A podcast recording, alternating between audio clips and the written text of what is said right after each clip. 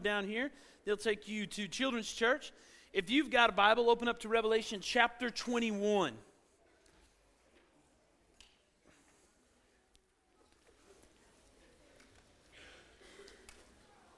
Chapter 21.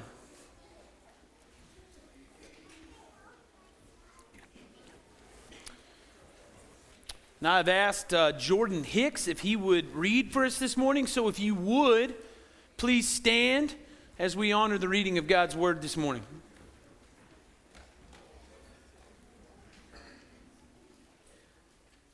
Revelation 21, 9 through 14.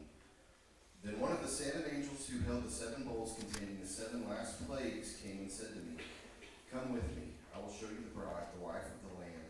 So he took me in the Spirit to a great high mountain, and he showed me the holy city Jerusalem, descending out of heaven from God. It shone with the glory of God and sparkled like a precious stone, like jasper, as clear as crystal. The city wall was broad and high, with twelve gates guarded by twelve angels, and the names of the twelve tribes of Israel were written on the gates. There were three gates on each side, east, north, south, and west. The city had twelve foundation stones, and on them were written the names of the twelve apostles of the Lamb. All right, let's pray. Father, thank you for this day. Thank you for, again, this time of year that we look back to your first coming, but then we look forward to your second.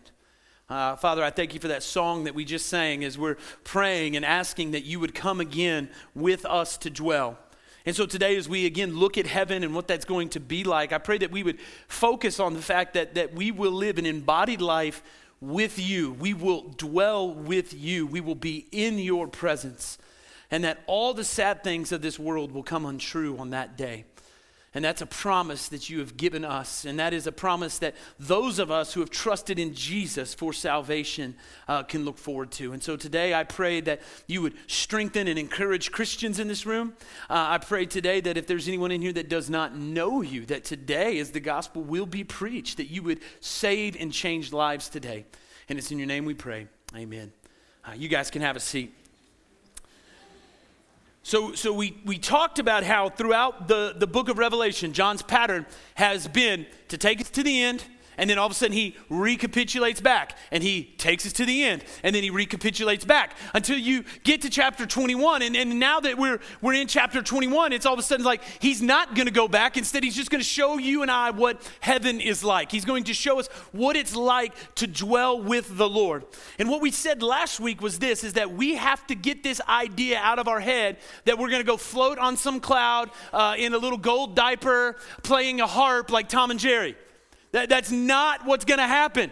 The, the Bible's clear is that we will live this embodied life, not disembodied. You're not going to be some weird orb just floating around. You will live an embodied life in a new heaven and in a new earth.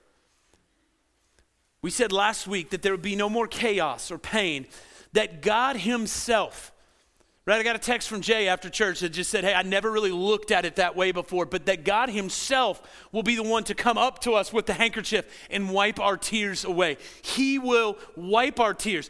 Death will be no more, and we will live with Jesus. John tells us that He's making all things new. Darrell Johnson reminds us that Jesus didn't say He was making new things, but that He was making all things new. So that means he's going to renew and purify the world that we live in. There's always been some confusion with this because so many of us have read 2 Peter chapter 3 verse 10 where Peter says that the day of the Lord will come like a thief and then the heavens will pass away with a roar and the heavenly bodies will be burned up and dissolved and the earth and the works that are done on it will be exposed. And what we said last week is so many of us think that that just means that God's going to rain fire down from heaven and just destroy the world. And that's not what he's saying. He's not saying he's destroying with fire, he's purifying, he's renewing. The ESV Study Bible says God seems always to renew, not destroy. God seems always to recreate parts of his creation that are marred by sin. So God will renew this world that we live on. We will live in a perfect world. No more natural disasters, no more calamities, no more strife, no more drama. Some of you be a little disappointed. Right? Your social media is going to be taken away. You won't have nothing to do. No more death. So keep all of that in mind now as John recapitulates. He, he's going to show us a different camera angle a different view, a different angle of what heaven's going to look like. So look again in, in verse 9.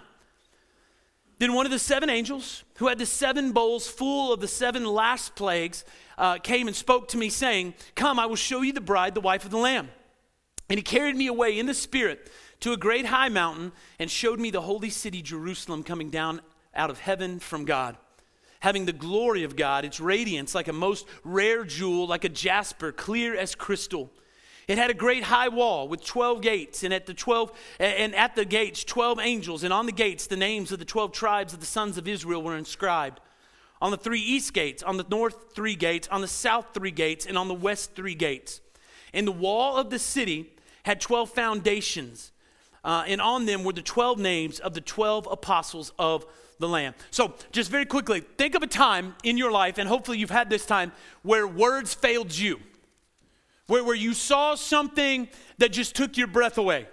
So maybe for many of you, and it better be men, all right, that was your wedding day, correct? Right? No, it's got a little uncomfortable. All right. Somebody's shaking their head.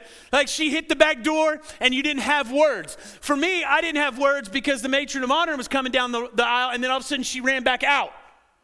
And I was going, What happened?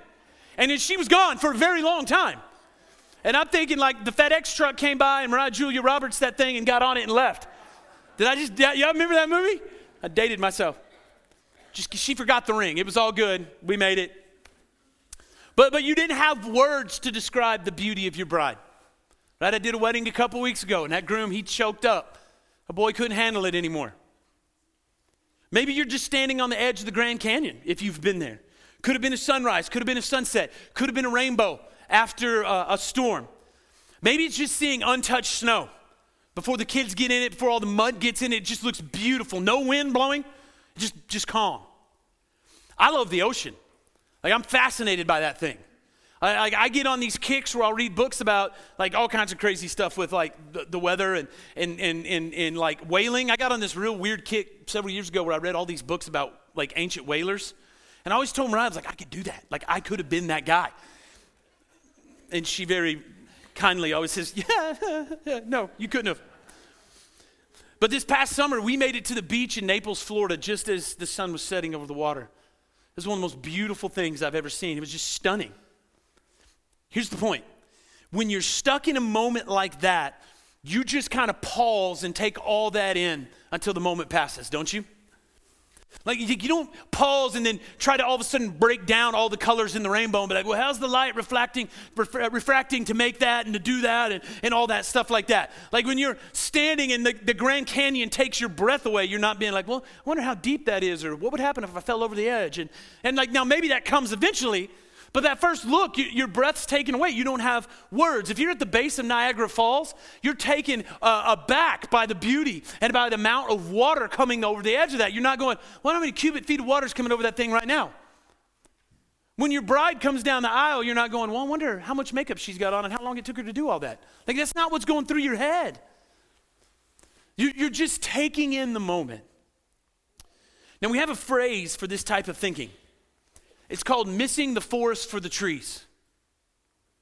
So I need you to understand that as we go through this text. Because if we're not careful, you will miss the forest for the trees.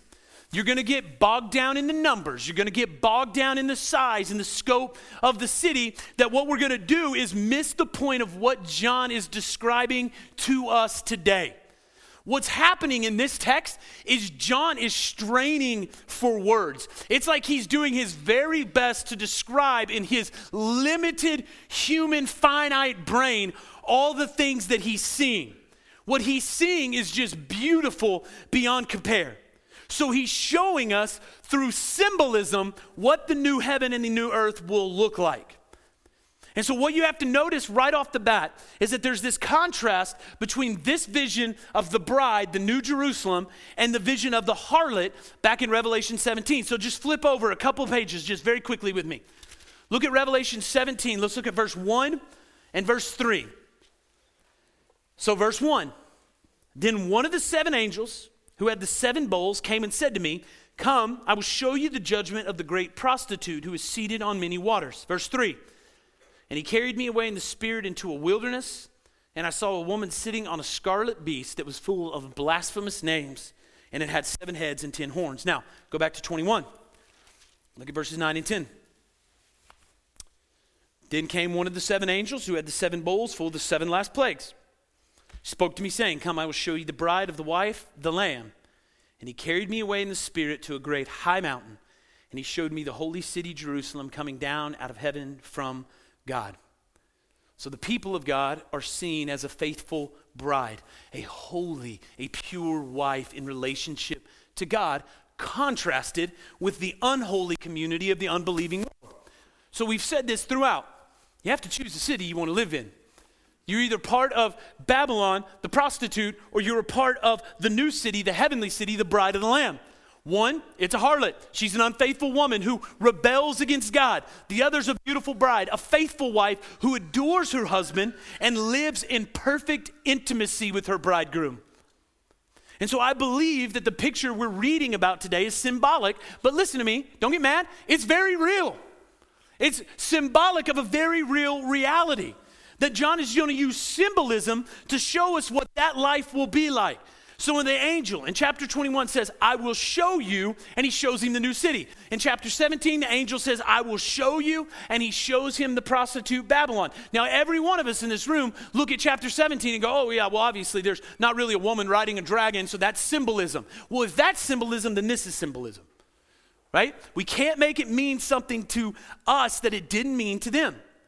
So, if we take this vision very literally in terms of dimensions, you are going to create this strange, bizarre city that doesn't fit, a, fit with what the Bible tells us heaven will be. And trust me, I love you. I did the work for you this week. There's all kinds of weird stuff out there, man.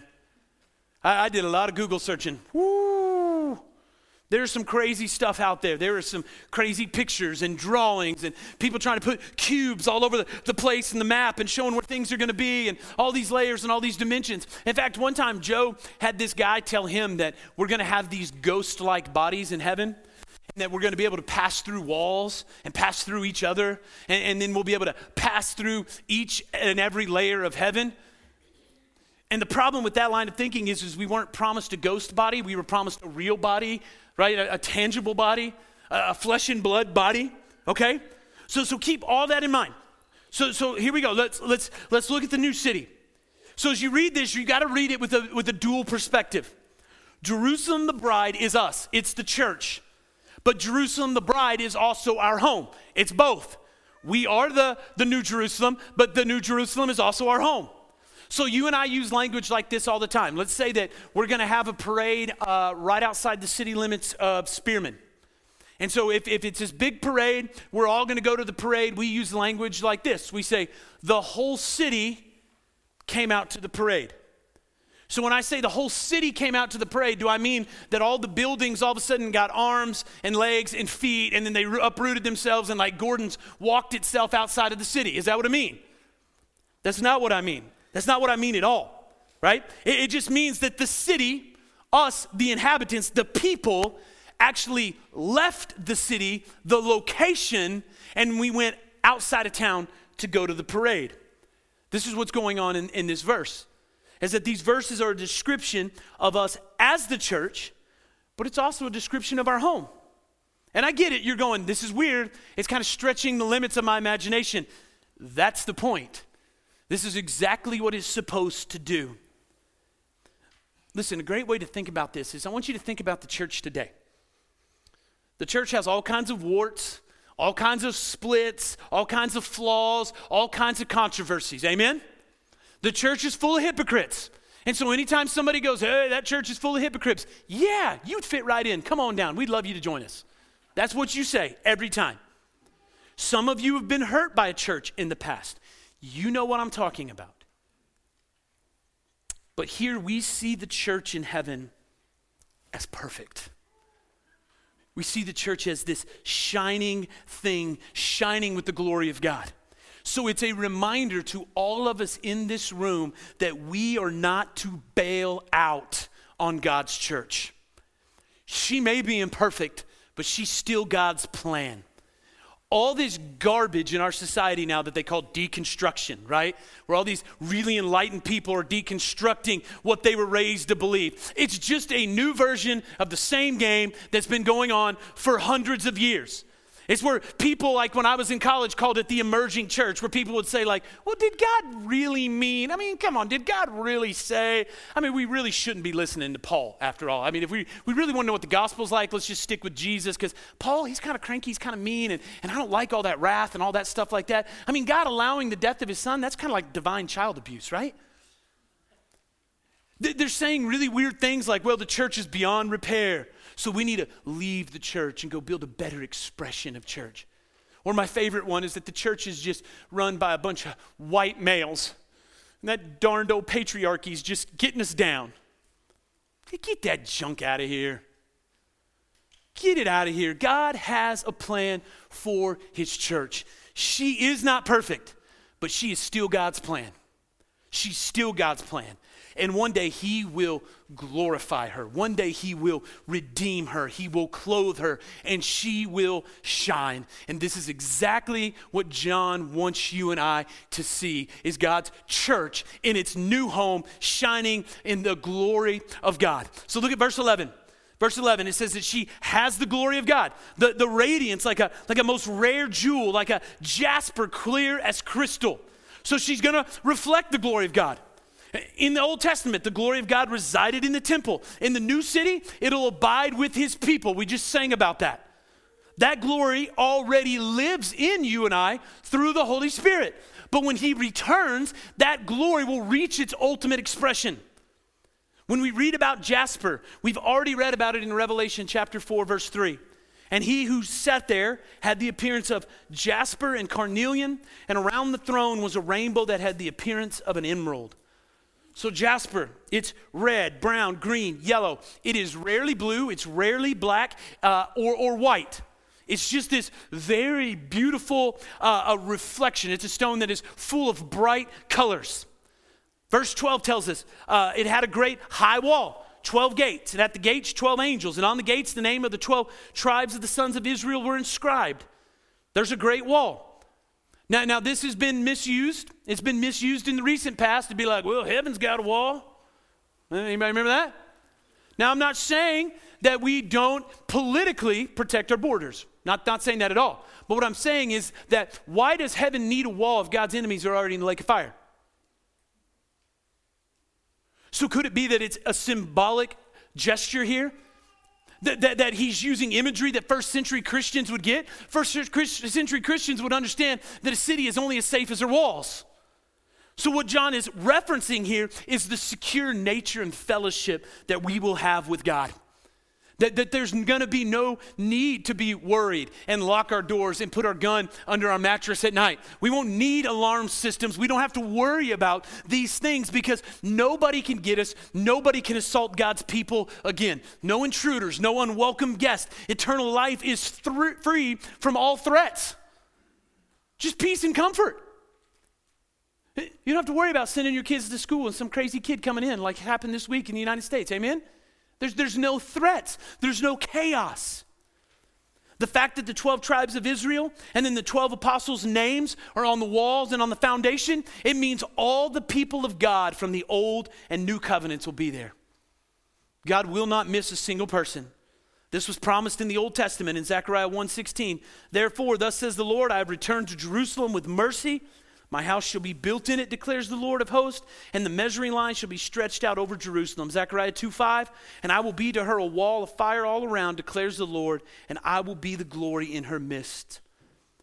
See, the best part of this city is going to be the presence of God.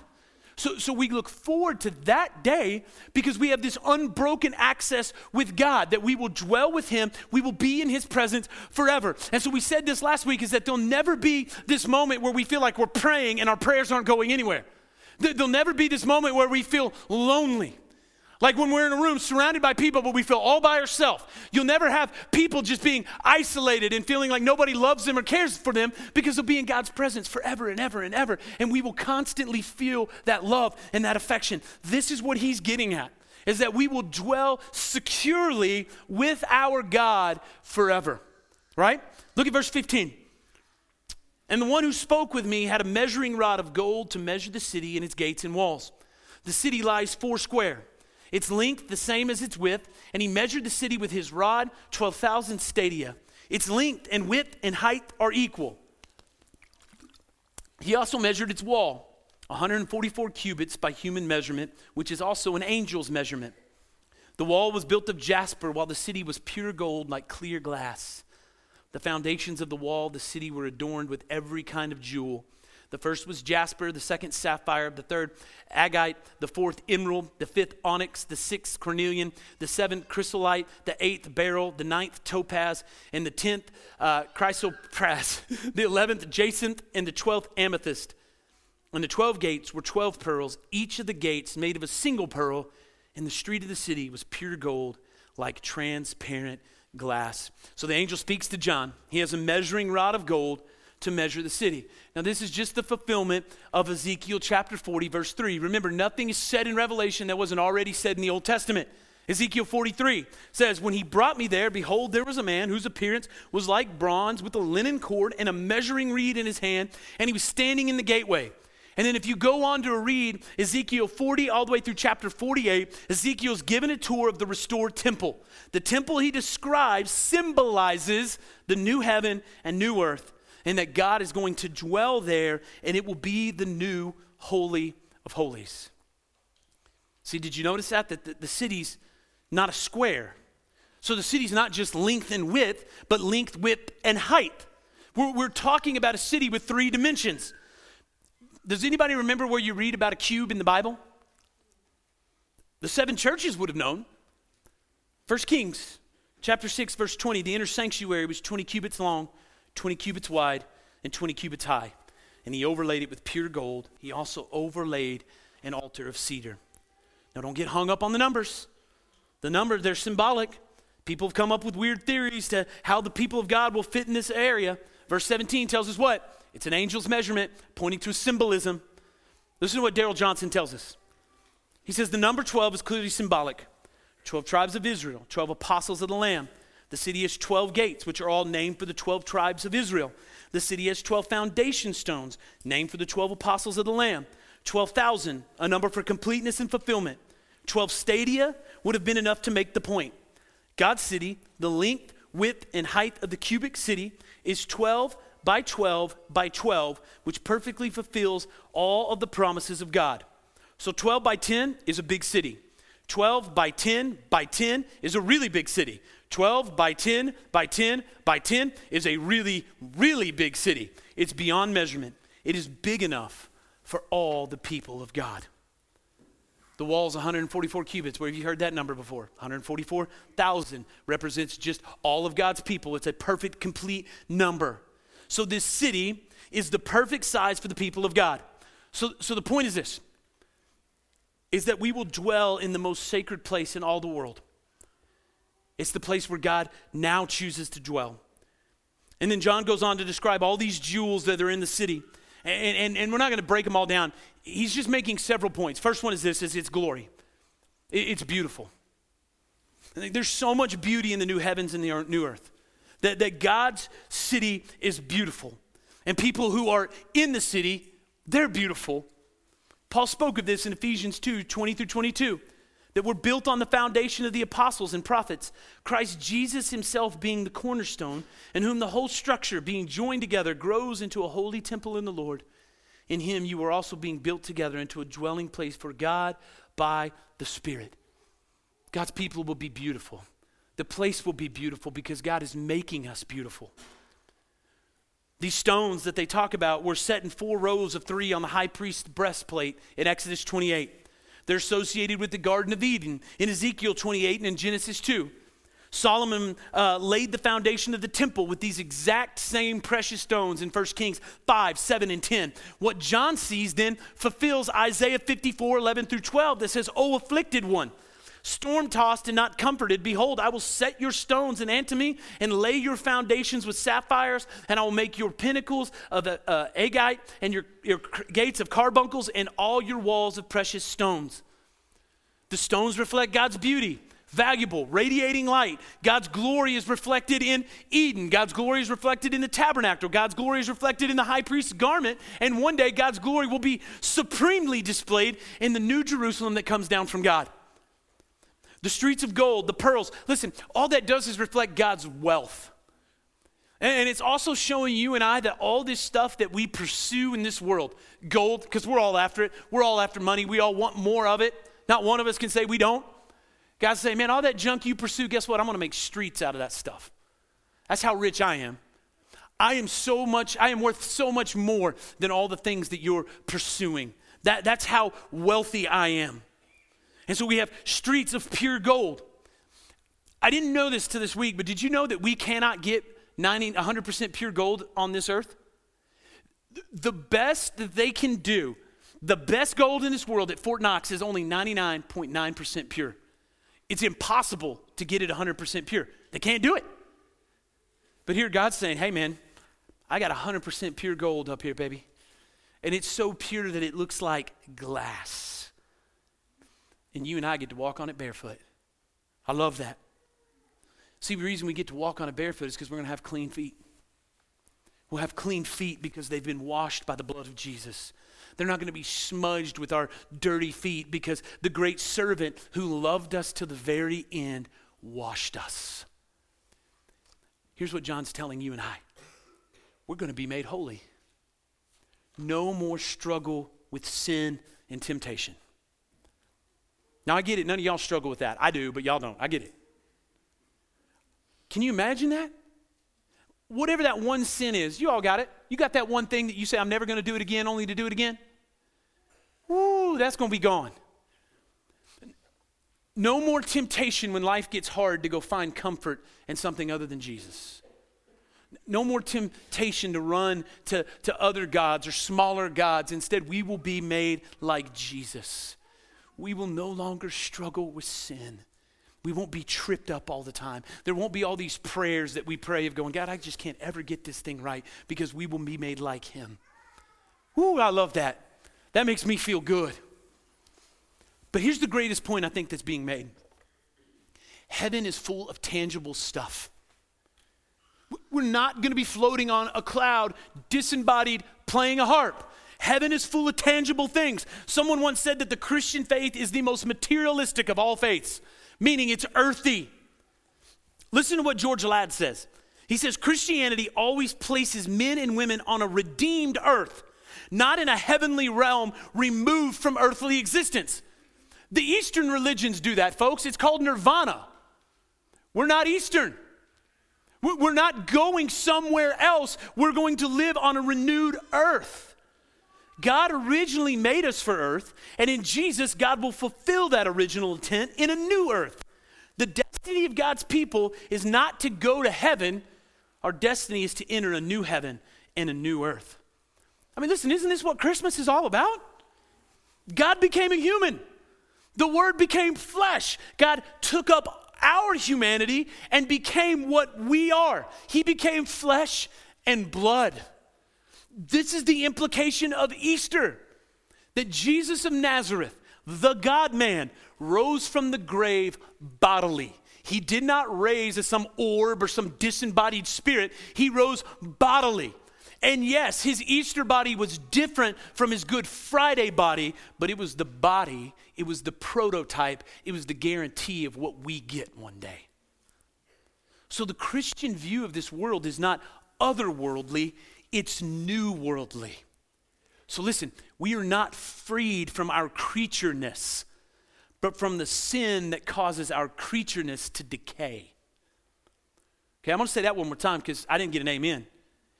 We are not freed from our creatureness, but from the sin that causes our creatureness to decay. It's God's original earthly dream brought to full completion. Man, I love that. It's tangible. All right, verse 22. Verse 22. And I saw no temple in the city, for the temple is the Lord God, the Almighty, and the Lamb. And the city has no need of sun or moon to shine on it, for the glory of God gives it light, and its lamp is the Lamb.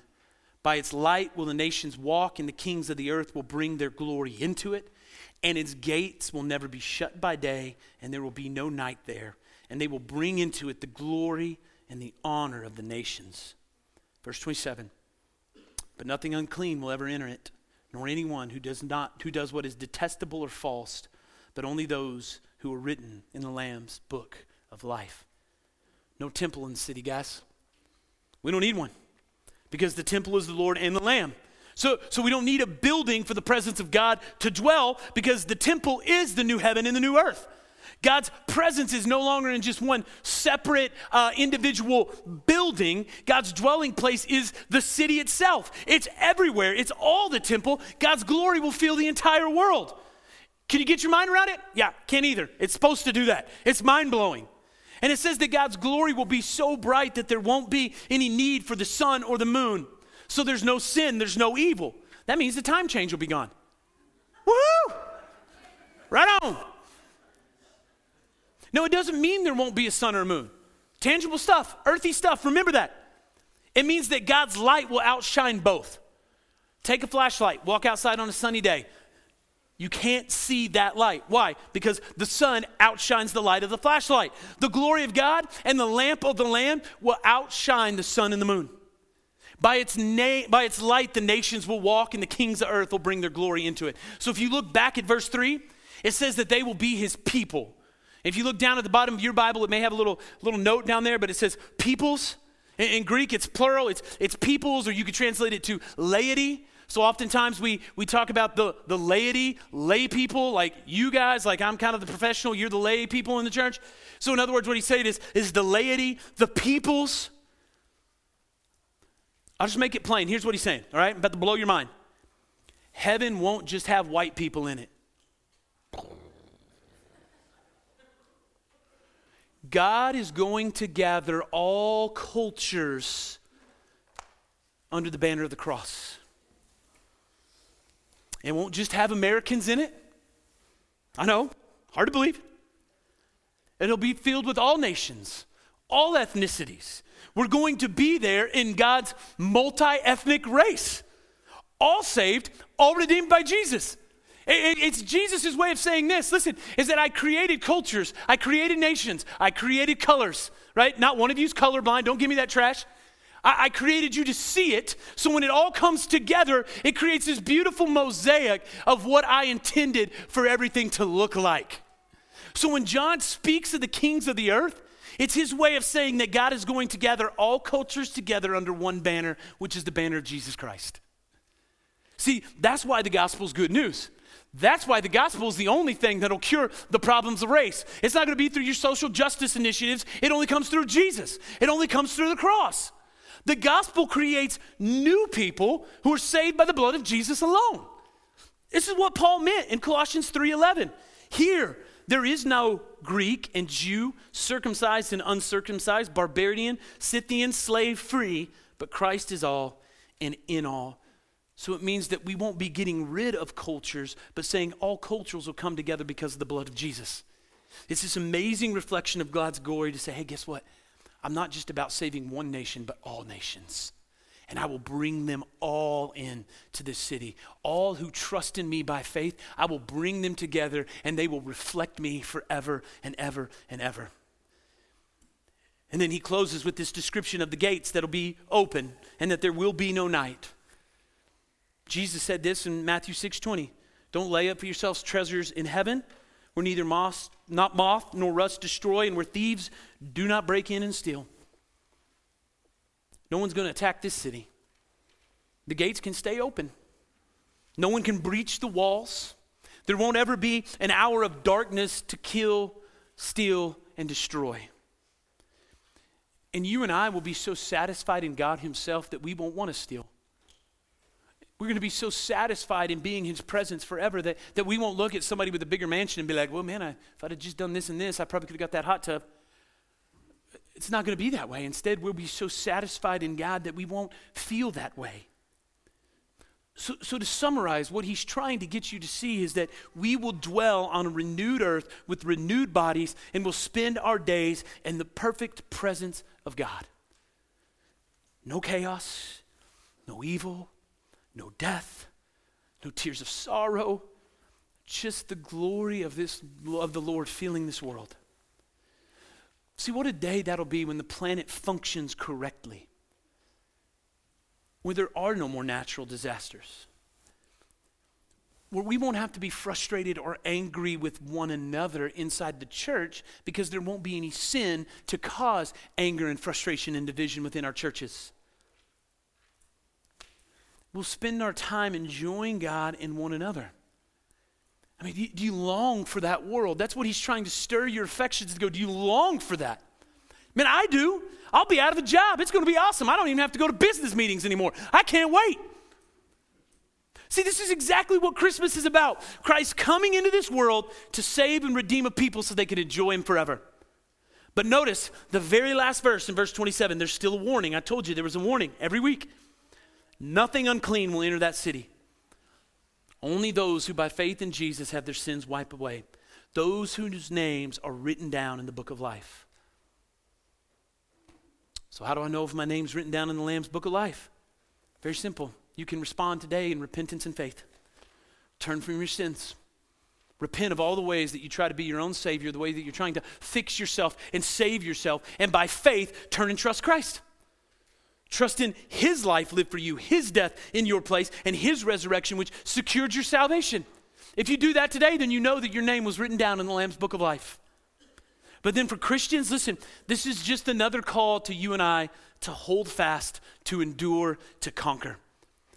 Jesus is coming back. He is redemption entails a journey of distance. You and I have no categories for the distance that God traveled to be with us. We have no categories for a Savior who suffers and dies and rises from the dead. We have no categories for a Savior who risks everything for sinful people, but He did that for you and I. He secured our life, and if you've trusted in Jesus, He has brought you back from the dead. And if He did that, listen, He will fetch you home. So, no matter how dark it gets, no matter how much suffering you endure, He will see to it that you endure and you arrive safely on the other side. He's put His name on you, and He promises to bring you home where you will permanently live in His presence. And listen, while we wait, He's already given you a down payment the Holy Spirit. And through the power of the Holy Spirit, we can endure until that day. So, would you pray with me this morning? Father, I thank you so much for this description that John gives us of heaven. And Father, it strains uh, our imagination. It's hard for us to get our minds around what this will be like. But Father, I long for that day when all things will be made new, where we will dwell bodily in your presence forever in a renewed creation, where we will dwell bodily with one another, redeemed sinners who will spend our eternity praising you, reflecting your glory, and loving one another. Oh, what a day. So, Father, I pray that that image would stir our affections for you today. And as believers, it would cause us to hold fast, to endure, to keep heaven in our mind, to know that that's our goal and that's where we're headed. Father, if there's anyone in here that doesn't know you, I pray today as the gospel was preached that you have saved them and that they would put their faith and trust in you and that they would not leave here today until they grab me or Joe or a friend and just say, hey, came in here today and I wasn't sure if I knew Jesus, but today I, I do know. And that we could rejoice with them. Father, thank you that all this is possible because Jesus paid, paid it all. So I pray now that we would stand and sing to him for what he's done. And it's in your name we pray. Amen. If you would please